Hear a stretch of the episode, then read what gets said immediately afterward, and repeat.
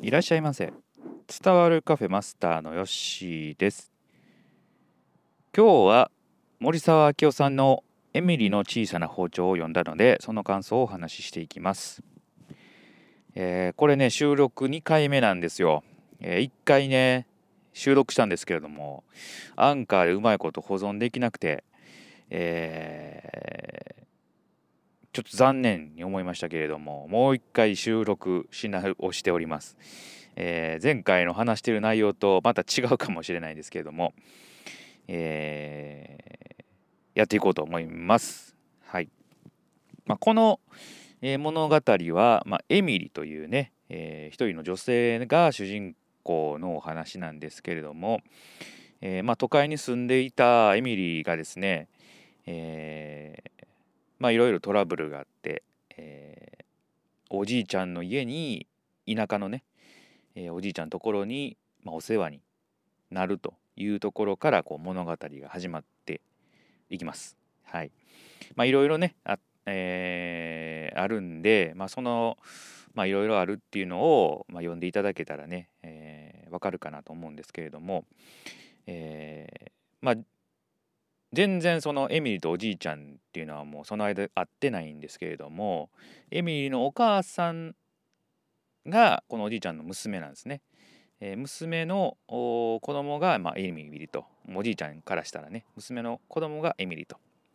いうことなんで、えー、孫と、まあ、おじいちゃんという関係ですよね。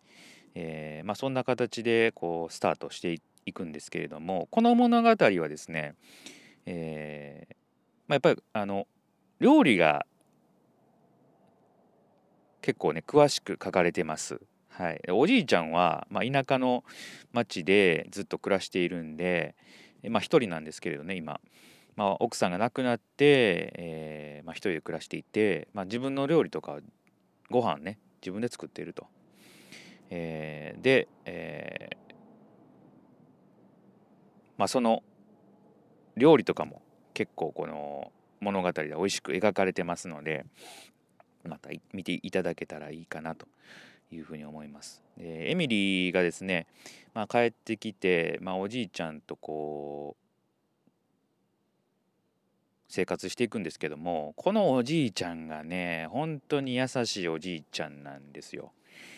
えー、まあおじいちゃんってねなんかこう頑固で、えー、怖くてっていうねイメージ持つ方も結構いるんかなと思うんですけど全然そんなことはなくてですね、まあ、優しい本当に優しいおじいちゃん。で何かね、えー、事情があるじゃないですかエミリーはね。だけどそれをこう全然聞こうとしないんですよね、まあ、エミリーが、えー、自分から話すのをもう待っているという感じなんですよ、うん。まあ、それがねすごく温まるところだなと。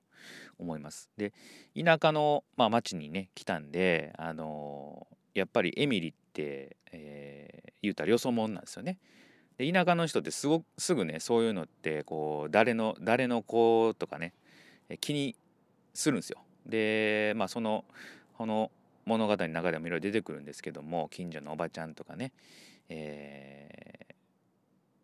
まあ、男性女性出てくるんですけどもみんなね温かいんですよ。エミリーに対してすごく温かい人たちで、えー、まあそんな中あちょっとねエミリーがこう恋心を寄せている男性出てきたり、えー、それの、まあ、ライバルと言っていいのかなんですけども、まあ、美しい女性が出てきたりという感じで、まあ、話が進んでいくんですけれども、えー、みんなね優しい唯一あのー、ちょっとこう毒気があるエミリーの友達が1人いるぐらい、なんですね。でまあ毒吐くやつがいるんですよ。まあそれが、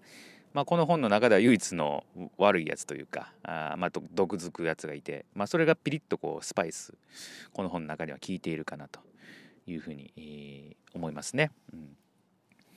で話はまあ進んでいきまして、えーまあ、ちょっと僕一つね一文印象に残ったものがあってそれを紹介しようかなと思います。えーまあ、型を寄せ合ってね、えー、台所でこう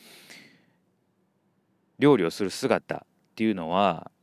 まあ、純度の高い愛情を感じるというようなことが書かれてましたでこれ読んだ時に想像してみたんですよね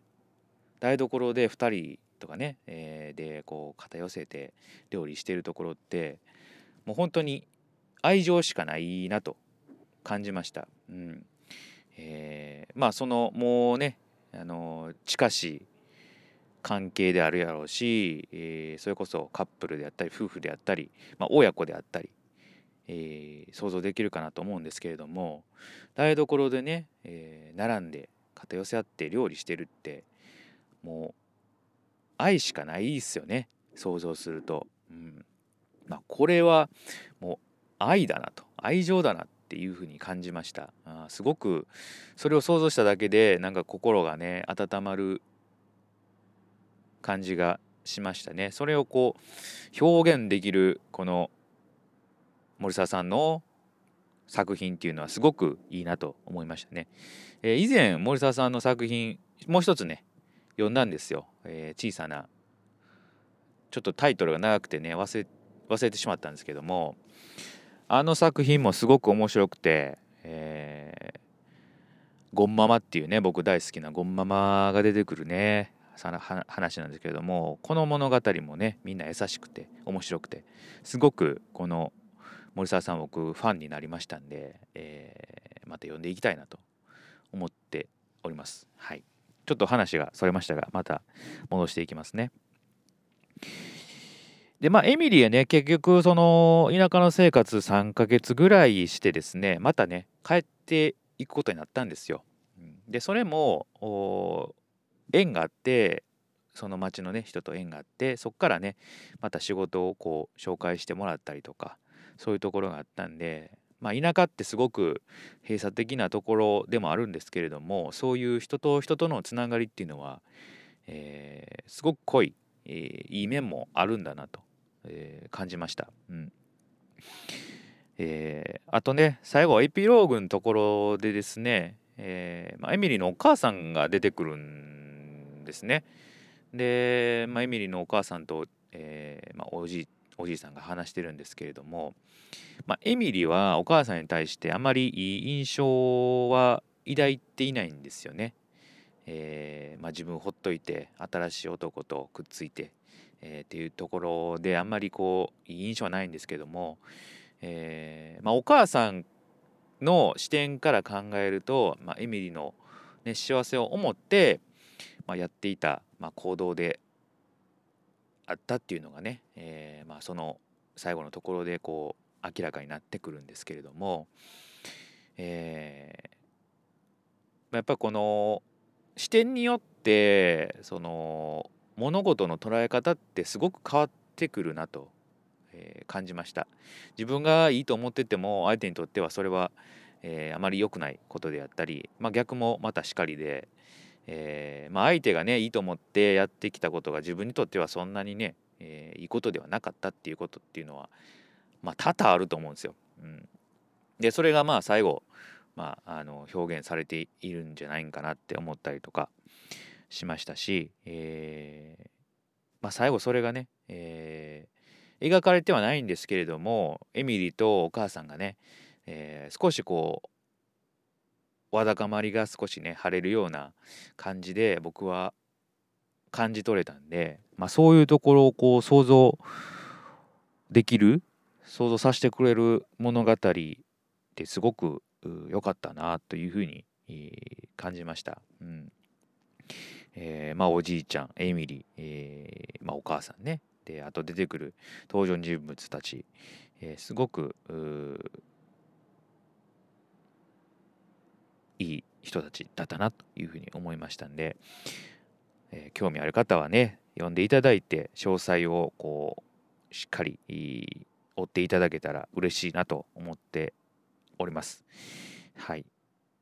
まあ、そんな感じで、えー、置いとこうかなと思いますね。はい。ということで今日は森沢明夫さんのエミリの小さな包丁の感想をお話しいたしました。それではまたのご来店お待ちしております。